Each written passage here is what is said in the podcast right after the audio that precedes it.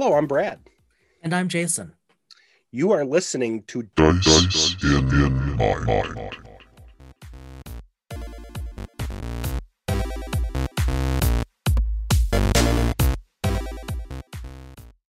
We have, uh, between Jason and I, we have become uh, a bit of uh, uh, Twitterholics.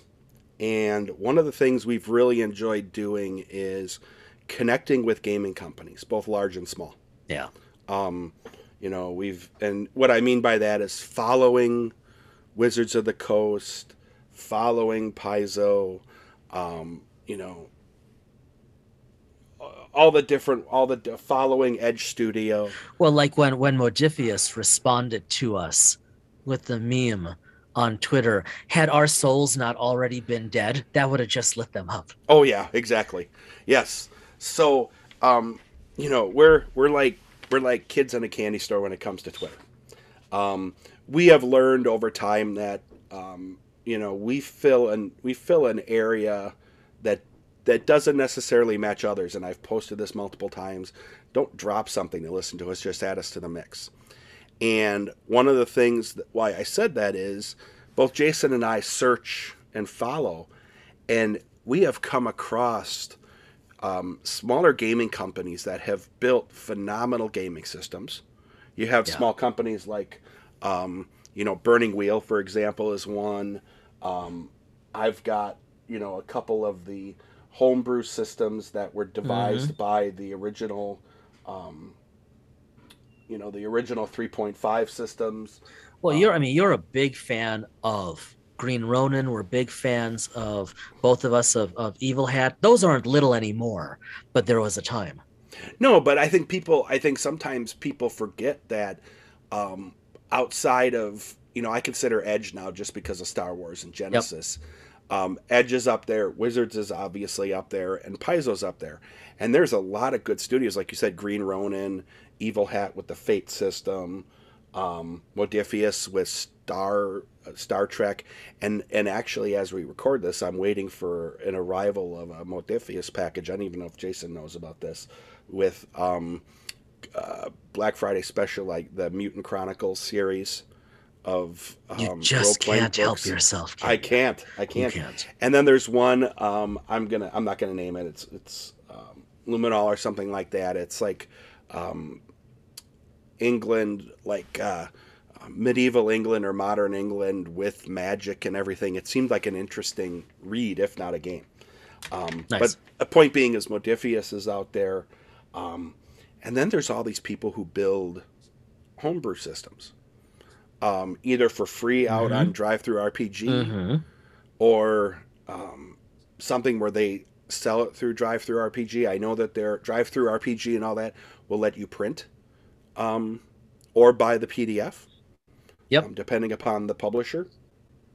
I actually have um, a book coming from DriveThruRPG. I had it printed of um, solo play for um, one of the games I'm working on, or I'm playing solo, um, just for the heck of it. So, what I thought would be a good topic is so we have these major dice systems out there. We yeah. have the D20. Modiphius has the 2D20.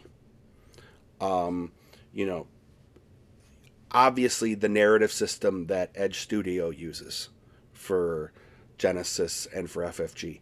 And then there's all these other derivatives like like mm-hmm. Fate system is unique. Yep. You know, and if you don't want to use dice for Fate, you can use cards. I don't know if they're publishing right. the cards anymore. I noticed I picked up an extra deck.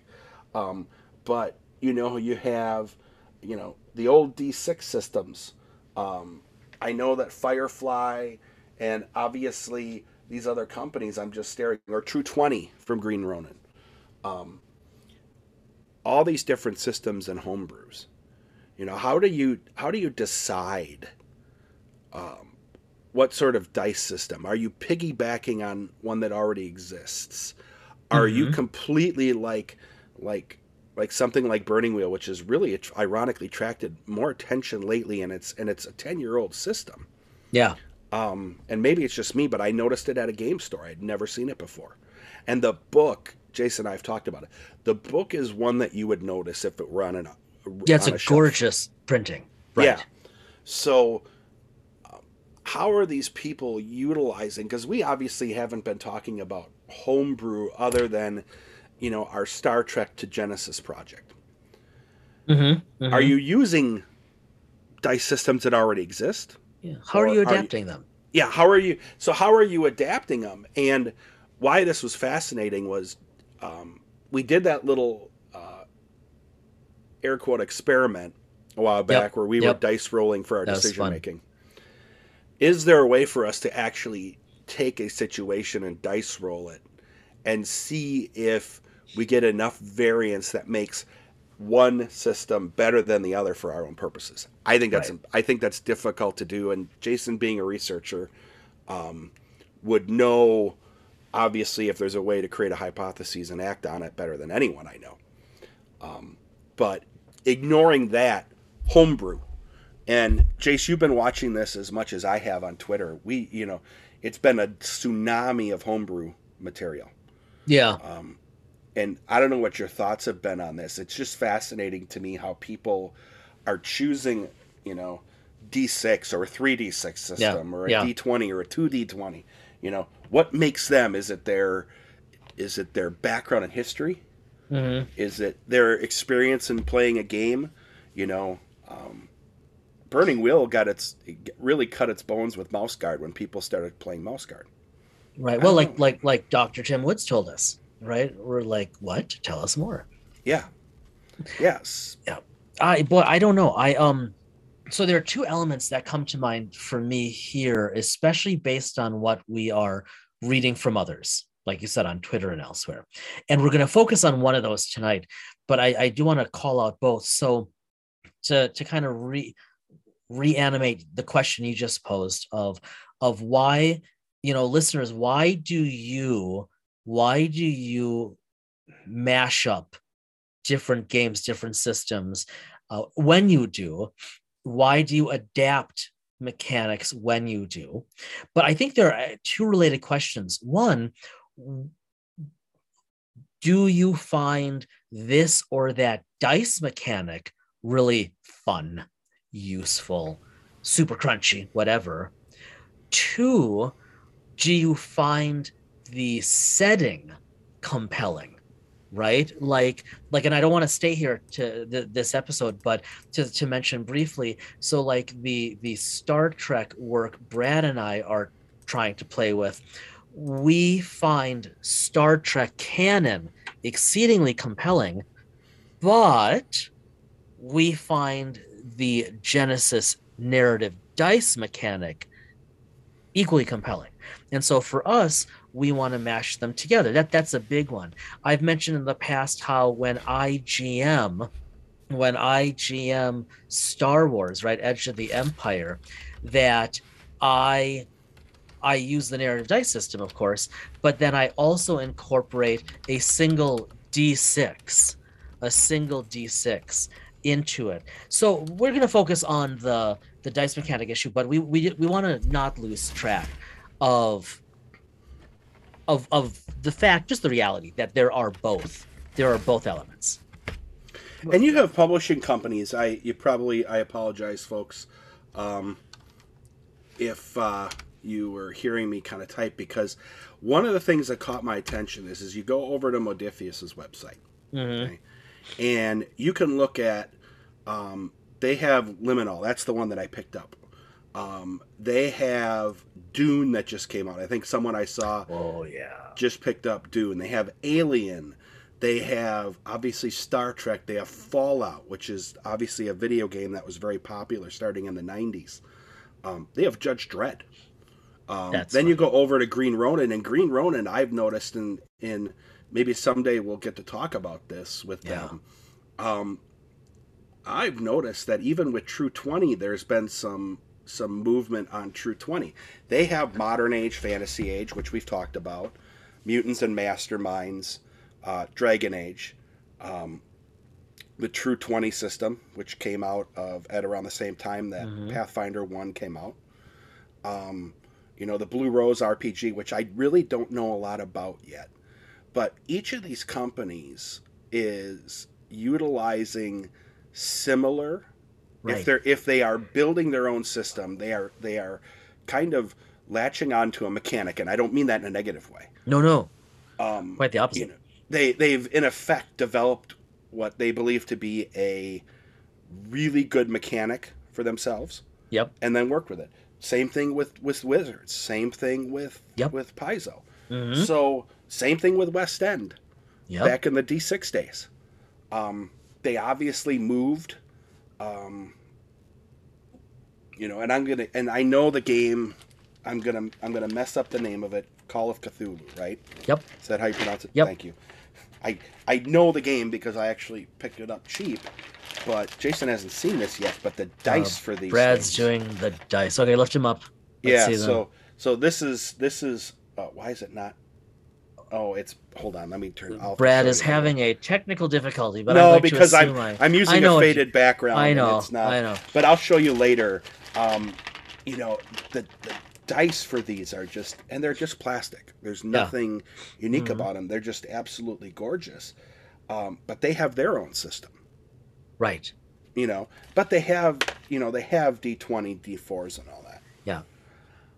If, and maybe this is a rhetorical question, or this is a, a question that we can't answer because we don't have some of you homebrewers out with us yet, which we would love to do, by the Yep. way. Yep.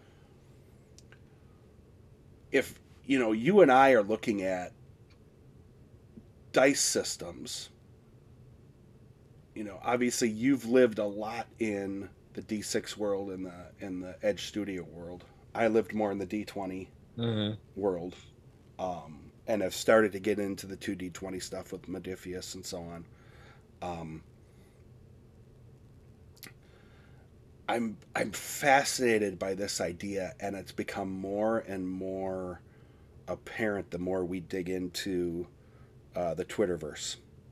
Yeah. Um, and um, you know how how do you choose? I'm I'm sorry, I'm going Yeah. back to this. I'm I'm just I'm leaning back, and I'm fascinated by this idea of all these different dice systems, and as a homebrew, you know, people choose them based off of comfort, but you know, what do you?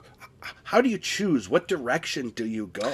Well, you know, so it's so you mentioned D6 and so I for the longest time I didn't know anything else in RPGs other than D6 West End system Star Wars. I didn't even realize that when our friend Scott got me into this back in the day that that was actually a really new system. It had only been around for literally a few years. Um I don't I don't think I I don't even remember how to play it other than just the most general mechanics. However, I remember like where I grew up, my hometown, it was a smaller, it was a small city. I I I didn't know anything about D20 Brad. I mean, I saw them at our one shop, but they weren't accessible and I wasn't going to spend any money. And so I could go anywhere and I could pick up a pack of D6s, right, for cheap Yeah. and and now it's different i mean now you can go into any any friendly local game store and you can pick up for like 10 bucks or less an intro set of d20s etc or of gorgeous d6s or whatever. Um less so edge studios narrative dice courtesy of fantasy flight. However those have proven sufficiently compelling that people are willing to pay for it. People like me willing to fork over enough money for two sets so that one has an adequate number of greens and purples Mhm. right? And so for some people i think some of the time it's a matter of not merely familiarity but access Oh, that's a good point. I mean, you know, when we, um, I, I actually got my wife to go to a game store, and Jason didn't believe me. no it was Um, it was brilliant she sent me pictures Yep, it was pictures were taken. a cry for help as well Yep, Yep. pictures were taken um, to prove it. that's Um, great and one of the things she asked about, because there's a whole table full of dice for purchase, and some of them were quite expensive. Yeah yeah And so she wondered about that, and it's because dice are like identifiers. and the D6 system, even with like like the um, the Age series, you know, it's a three D6 system. So three D6 plus your ability score plus your focus bonus versus your target number. It, it's a it's a unique system again, and they've Mhm. modified it from Dragon Age to Fantasy Age now Okay. to Modern Age. How hard is it to get a set of seven dice? You can go out and pay seven or eight bucks on Amazon and get a bag of them. Right. But Right. when FFG looked like that, looked like the games were up. Remember, I tried to get them, and I was looking all over town to find just a single package. Yeah. Yeah. And and so, you know, it's gonna. I think it's gonna be difficult. I know there have been people that have written conversion tables for uh, using six-sided die and so on with with with uh, the FFG slash Edge Studio system. but you know you also don't want to do anything that's that's cumbersome right like like like uh in the in the star wars the ffg star wars and now edge studio star wars books especially the core rule books they're really upfront about the conversion of of you don't you don't even need to buy our dice here's how to do it. And that's really neat. However that's a real hassle too. Now yes you can you can download the app on your phone, right? I forked over whatever it was at the time, the five dollars for I gotta look here, five dollars for the Star Wars Dice app, and then on um on and around uh free RPG day this this past year in 2021, uh, they were offering Edge Studio was offering their apps free, and so I picked up just opening it here. It's good looking. I picked up the Genesys app Ah, for free yes. right just because i wanted to and i haven't worked on this yet i wanted to learn right the symbols because i i know the symbols well for star wars but i i don't know the symbols yet well enough for the genesys general system right and so there are ways to get into it inexpensively but i think when we start to talk about having to convert or whatnot then you're doing it for kind of the love of that process and it's not about the game. Well, that's what. Uh, as you were bringing that bringing that up, I'm looking over where I have dice sets, and I have a couple Genesys. When I thought they were going under, I went to a game store and they were having them cheap. So I think they're normally what 12, 13 bucks for a set. Um, I think I bought two sets for four bucks a piece, um, wow just to keep just to keep handy. But Uh, the, but the challenge is, yeah, uh, yeah, yeah, um, keep going, keep going. yeah, just to Yeah. keep, just to just. But if you think about it, why would you homebrew? I and I hate to say this, but it's difficult to homebrew something like that where if you lose a die and you start converting, it's more difficult I think it's more difficult to do it than to just run a D20 system or an adventure gaming engine, the Age system, um, any one of them. D, you know, two D20. Um, you know, most people have dice around, right? I Yeah, If right. you have Ya- if you have Yahtzee, you've got five six-sided die in the house. Right. So, um, I just think I, I think the, for one, it's the ease of acquisition, which I think is what you were getting at, Yeah. which is very important. How quickly, if I can homebrew a system and I already have the dice in my house, why is why, you know, why not? Um, if you're using more proprietary type of dice systems, I think it makes it more difficult. Yep. Um, Yep.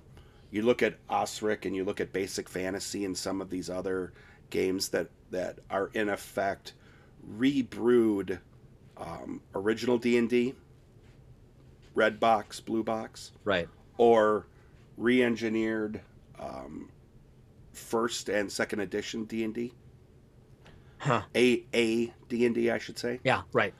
Um, easy to do. You already know the mechanic. Mm-hmm. Mm-hmm. Well, so that's an interesting point. Let's just uh, just a side branch here for a moment. Curious what you think about this or what you know about this, Brad. So we're kind of functioning on an assumption that that when when gamers adapt a mechanic for their homebrew,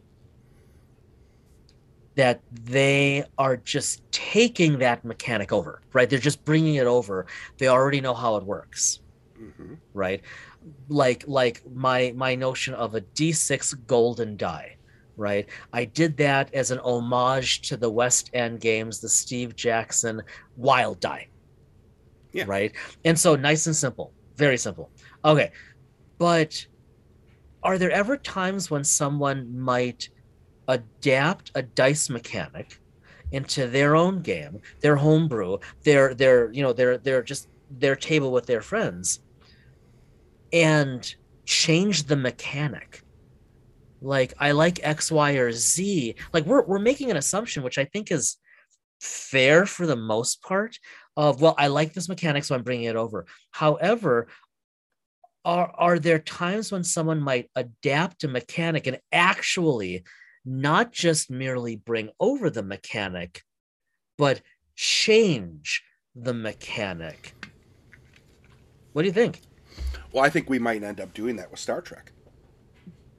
I think there's there's a there's an opportunity there once we really get into it that we may make some modifications. I think um,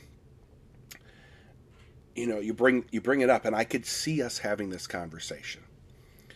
Okay, so we really love the narrative dice mechanic that Yep. Edge has originally FFG, yep but we don't want to necessarily rely upon those six-sided symbols, right?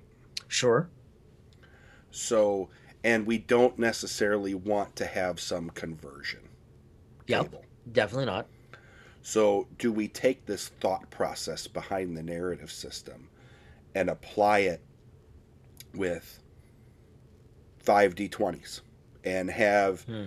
um, advantage and have pips based off of? I'm just making this up. what kind of Um, reminds me of burning wheel Yeah, um, d8s. but yeah you know, yeah right you know, and- right and in effect, transition. Use the idea behind it, mm-hmm but build a mechanic mm-hmm that in effect is more comfortable and let's be honest you and i like the idea you and i both like the idea of a challenge which is why we're going for this genesys star trek. There is a star trek game out there. Right. A really good one. Genesys- yeah, Yeah. genesys genesys you can very easily use some of the tools they have out there and create your own space series. Mm-hmm mm-hmm mm-hmm. Why are we doing star trek on genesys? Because we can. Yep. yep. Because we both like the narrative system and it's a challenge. Yeah. We're not necessarily we're not going to be because obviously we don't have Paramount's trademark approval. We're not expecting this to help us into retirement. We're doing it because we want to. Yep. So, yeah, I could see, you know, look at the D6 system. You could really change that up. Mm-hmm. because we've in in some non-dice ways that are still mechanical we're already we're already doing that we have we've already adapted the character sheet Mhm. to to optimize Let's say you've adapted. You've Well, adapted. I want to I- I don't know credit where credit's due. we've adapted we right the, the character sheet to for to to optimize playing in the star trek galaxy we've begun talking about vehicles primarily right starships of course but we've begun talking about vehicles and i think uh, uh, as as a side note listeners so brad's been hard pressing me you know where i'm going to go. Brad's been and this will not shock any of our regular listeners neither of you but brad has been hard pressing me to purchase the genesys expanded players guide and and i went back to one of the reviews i'd i'd seen previously of it and read it with more care and when i got to the review of the vehicle creation uh, uh just some summary so the write-up i think i texted you this morning and i'm like yeah so now i have to get the book Yep. um now i have But to on the get- flip side, but on the flip side, you had just this is a this is normally DM corner stuff, but you had just picked up a book on starships. It's a well, series. You know? so full disclosure, because neither of our wives have, do, or ever will listen to this podcast. Um, I've bought a lot of books the past couple months, even compared. Yeah, Brad's raising his hand. Even compared to my norm, between books I'm reading, Mr. Crunchy. I'm calling him out. Between Yeah. you, Brad, just can't resist. You, you want to play with the Cthulhu dice, don't you? What's that? I'm see. I was just gonna pick it up and and show you an example. Sorry, Oh, okay. of of one of the die. Oh, those So are it's- gorgeous dice. yeah. Okay, I- now I'm gonna put. Now I'm gonna put it away. Okay, now push them aside. And as just Yep. oh, as a as another aside, I gotta say one of the things that's really giving me a problem on in the Twitterverse, right? Um, copyright MCU. Um, Mm. one of the things that's giving me a problem in the Twitterverse is there are so many dice creators. This kind of blows my mind, and I don't like having like I I I don't need lots of dice to put it mildly, but there are some gorgeous. I mean, downright gorgeous dice. And lately I've been feeling a little weakened in resolve to not buy those. Okay, back onto buying books. Past couple months, I have I have purchased more books than even my norm. And and Brad Brad and I are the same. We buy and read a lot. And I had even promised my wife after I got the car in this past June that I would even back off of that. And that lasted a while, but I have not been very good about that. So, like you said, between the books and the gaming books and the Star Trek book, though, that was a great deal. Um, and it is a gorgeous yeah, book. did. Um, I didn't even send you the 32nd century pictures. Um, but but well, you're man, going oh to. man. You're going to have to Yeah, I know, give me I a know. taste of that. Wait until you see the USS Armstrong. Wowie wow. Anyways, I digress. Um, I I do now want to get that expanded guide because going back to the mechanics, then. So let's. Is it all? It's all right if we go a little wider than dice tonight, isn't it? Oh yeah, I It's did- all mechanics, right? Yeah, yeah. Um, so we've got a character sheet, which I think has some real potential. Now we need to create a vehicle sheet. That's mechanics, and you and I haven't talked at all about that. Though once I get once I get the expanded the expanded guide, then uh, uh, I will just start to go into that. But for example, then I think part of adapting mechanics is also cutting things, eliminating them. Oh, yeah. Uh, I, for example, I am not a fan, as much as I love Edge of the Empire, and I really do, but I am not a fan of any of the original Fantasy Flight games. Um, uh, character motivation elements. So, like in Edge of the Empire, you have obligation yes. right in um in uh i don't remember what i so i don't remember the names uh the, the terms of the two sister games but you have something like that and they are intended to compel behavior um if you will a, a very loose analog for alignment in d&d and pathfinder right? Essentially i'm not a fan of that. I just i just widely ignore that. Like when i gm for you and brian or for my nephews i just completely ignore like when my nephews ask me so so uncle jason what uh, what do we have to choose an obligation? I'm like yeah no we're we're ignoring that. Yeah we're ignoring that. Things like that um uh, f- uh what do you call them? The um not the force points but the uh sorry the i see this tells you how much i destiny, right? thank Not you the destiny. destiny points Yeah. I just what it is. ignore those because I'm kind of a purist. I like a mechanic that's a little cleaner. Um, and, and so again, we just turn this over to all of you guys listening. How, how do you do this? What how when you adapt, if when you adapt mechanics, do you, for your for your table, do you focus on the dice? Do you, uh oh, he already bought something new? No no, no, no, no, no, no. I'm just thinking of the idea of you bring up a great point about removal, and Yeah. um, you know, do how many modifiers do you look at after you roll the dice, or do you roll? Do you act as a game master purely on a dice roll? So you and I had this issue. We, we talked about you know I'm going. laughing. Yeah, you and I had this issue when we started playing uh, D and D. You got me into it. Uh, more on D and D in a few minutes in the GM corner. Uh, you we had this issue, and then and then we were playing once with Scott, who's a master GM, and I I'm not. We will eventually. You Oh, have we need our to have word. Scott on here. Yep, uh, Yeah. Scott, if you're listening, and we, we're pretty sure you have better judgment and you're not, but you have our word in this new year of 2022. We we will have you on for um for an interview. But I remember Scott saying to us, he's like, "What about your mods?" And we're like, what about them?" And he, you're, he was like, well, and I'm paraphrasing here, but Scott was like, well, aren't you? And it's Scott, so he was trying to be really gentle. Scott, Scott has a, and, and, and he's been like this since we were teens together. Scott has a very gentle, specific way of saying you're an idiot, but in the form of a gentle question. Yes. And so his gentle question was, "Ha, are you going to add your mods?"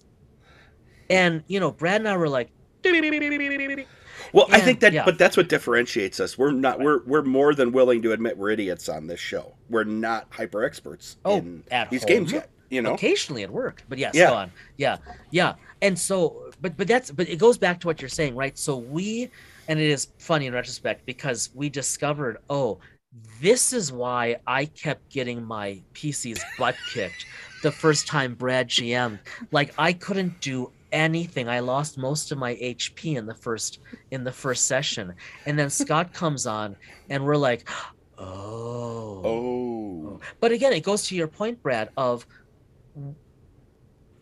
how many mods are too many mods, right? Like, um, I've been listening. You guys know, you guys know, I'm a, I'm a big fan of the Glass Cannon network, and and especially their original Glass Cannon podcast. It's, it's like sitting down at the table with Brad and our other friends, except we don't know these guys. It's Mhm. hilarious. It's beautifully jammed. I've always loved, um, I've always loved radio acting and i think they really do that in the best sense of the words going back to like the 30s and 40s what they do and and and right now as they're finishing finishing the sixth uh, book of the giant slayer ap right they're like uh well they're they're into the 300s episodes just for this one podcast.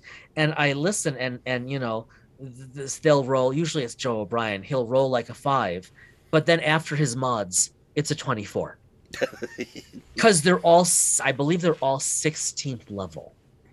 So they're all playing as demigods essentially. But but that's what you're saying brad. It's like okay so how many mods are too many mods for you guys? Or maybe maybe you like the warhammer style of it is not enough give me more right? And you just layer it on unto each their own. It's what you it's what got you brad into pathfinder because you texted me for four months about how much you love the crunchiness. Yeah, and and I and you know you and I work with data all the time in different ways. Um, I like data. I still would like to go back and play. Unfortunately, now they've got a second edition out already. They beat me to it. They beat me to. I didn't finish playing first edition. Um, the idea of crunchiness appealed to me. Then I realized, okay, there's a learning curve with it. Pathfinder doesn't have a super steep one, but it's it's a, it's a learning curve, and I wanted to game quicker, and I wasn't, I didn't have the time or the mental energy to learn that. No. Um, which And- is why we it- went to pokemon yeah, totally kidding yeah Yep. no um, or Yu-Gi-Oh. Um,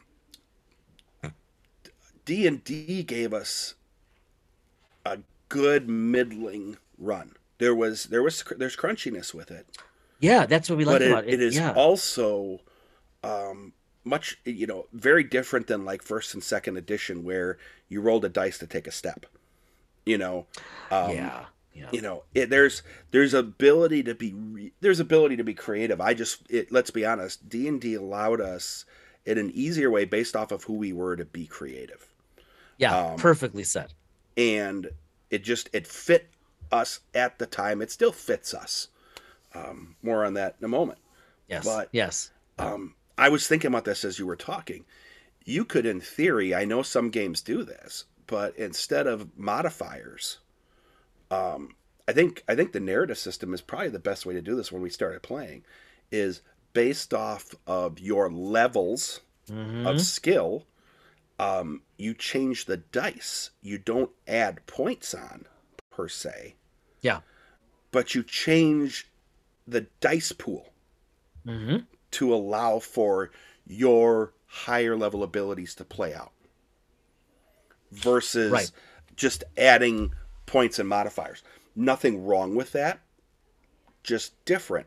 And I think, in all honesty, I think I would love to see, you know, if we're talking about homebrew, we're gonna convert and do some Star Trek Genesys, but it would be cool someday to look at a narrative system. I think Burning Wheel does this to the point where, I mean, it's just intense um, in a good way. Can we build a narrative system using non proprietary dice and limit the modifiers Yeah. and just allow to say, okay, based off of ability, you add X die, you add D4s, you add whatever. Yeah. And that's as we wrap up here and get ready to wander over to the GM corner. That Brad brings me full circle to the start of this episode when you you made a comment or an observation in terms of of again how well would various dice mechanics reflect real life? And this is going to have to be this is going to have to be an episode at some point uh, as we're as we're looking at the spring uh, up on the horizon here. Uh, what what we're talking about what you're talking about to my mind is how much how much at the table do we want to play probabilistically with random dice rolls versus how much do we want to ensure is also stochastic? In other words you have modifiers which limit the extremities of those likelihoods. That's that's we'll get there. That's a long that's been a long time in coming for us to talk about Yeah, that's um, uh, the micro, microscope theorem. Ex- you know, right. You, you know, knowing microscope where it was it was it's purely story driven yep versus some of the early editions of gaming systems where Yeah. story was driven purely by dice roll. So speaking of dice roll, let's Yes. wander over to the GM corner as we wrap up here because we have very exciting news. We're, we actually want to just mention quickly not what we've been doing, but what we are about to do. So, you know, you and I, we have mentioned before that we have spent so much time recording, and it's because we have, we get so much joy out of it that um, we haven't been doing what we've been recording about, and that is gaming itself. Yep. And um, a shout out to, again, to Shelly Mazzanoble for her joining Yeah. us Yep. one two for lighting that gaming fire again for us ever since that episode and Yeah. the episode with jeff and the episode with with tim woods Oh yeah. Um, and I mean know- going back to Rob and and Yeah. even Brian's story of how he got into it. But yeah, we do miss you, Shelly. You really kind of lit a fire for us again.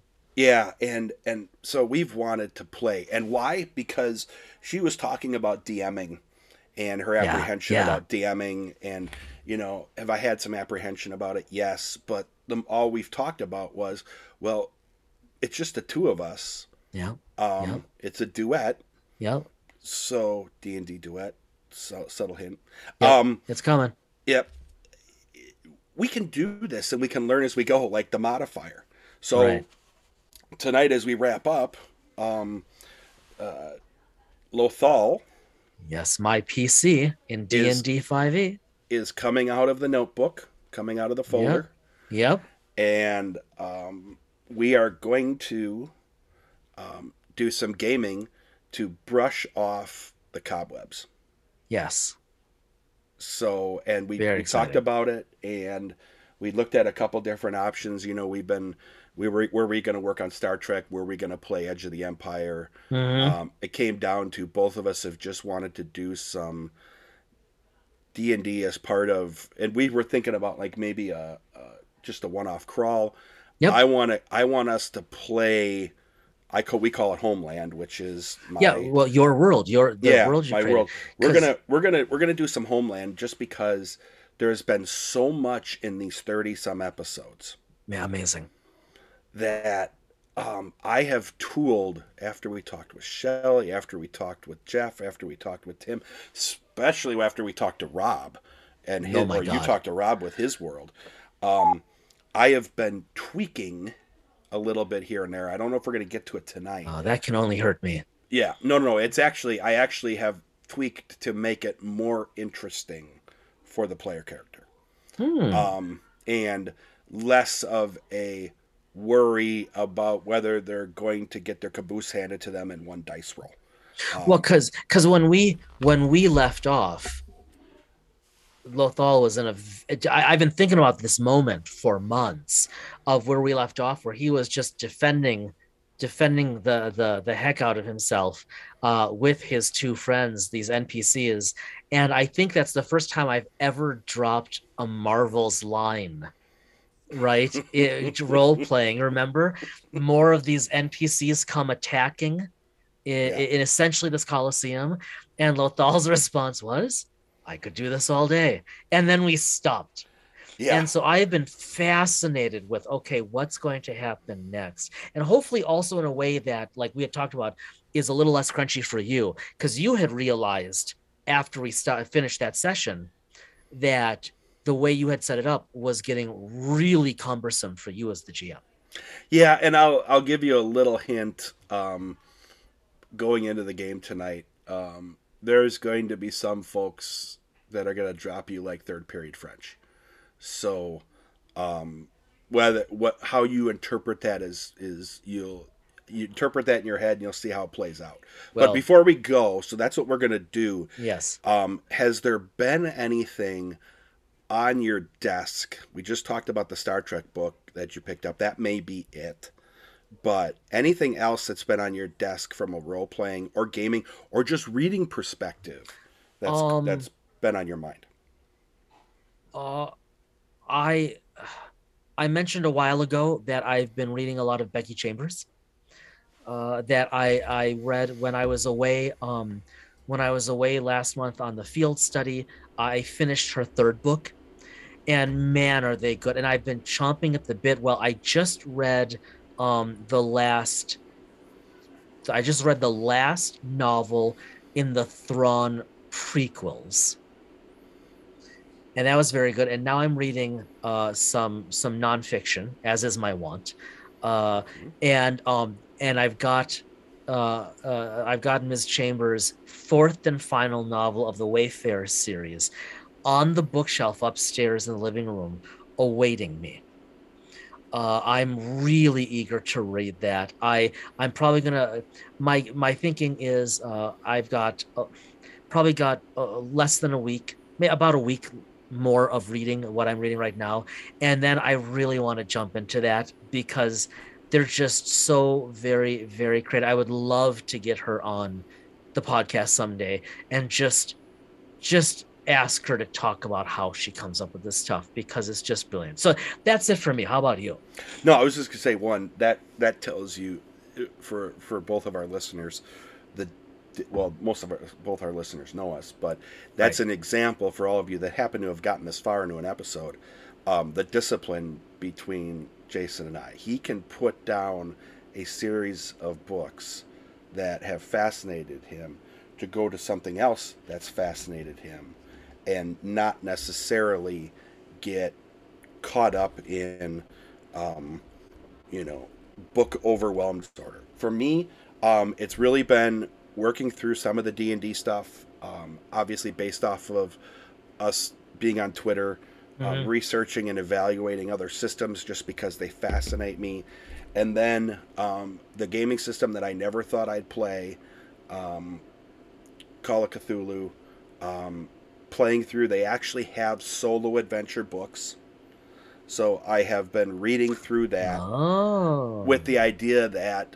um, as I as I heal from the surgery, Mhm. um, I'll have something to do while the rest of you are working and actually doing something productive. well, so- now you're just talking crazy, but that's Yeah, I know, I know. But so this was this was just one of these things where I've never played horror. I really have never had No. interest in playing horror, and um, something called me to it. Um, I don't see us ever playing this as a group anytime soon, just because we have too much else on our plate. Yep. But for me, it's fascinating. One because of the mechanic of the system, and two, um, I put myself in, a, in an uncomfortable position trying Mhm. something different. So it's more of an exercise that way. everything we read and or play makes us better GMs. Yeah, absolutely. All right, everybody. With that, thanks for listening as always. Uh, just a heads up episode 35 is on the horizon. It'll be here before we know it. Brad and I have a real treat in store for you. We have a, we have a heck of an interview coming up, but there's more, and there's going to be a lot more, and that's what we're going to say about it for now. But starting with episode 35, this is going to be the biggest booyah we have had on this podcast. Do you see what I did there? Yeah, I, I was waiting for you to do the pew pew, but Pew pew. booyah, but booyah is right up there. Well done. Booyah. Thank you. Thank you. All right, everyone. Be well, stay well. We will see you next week.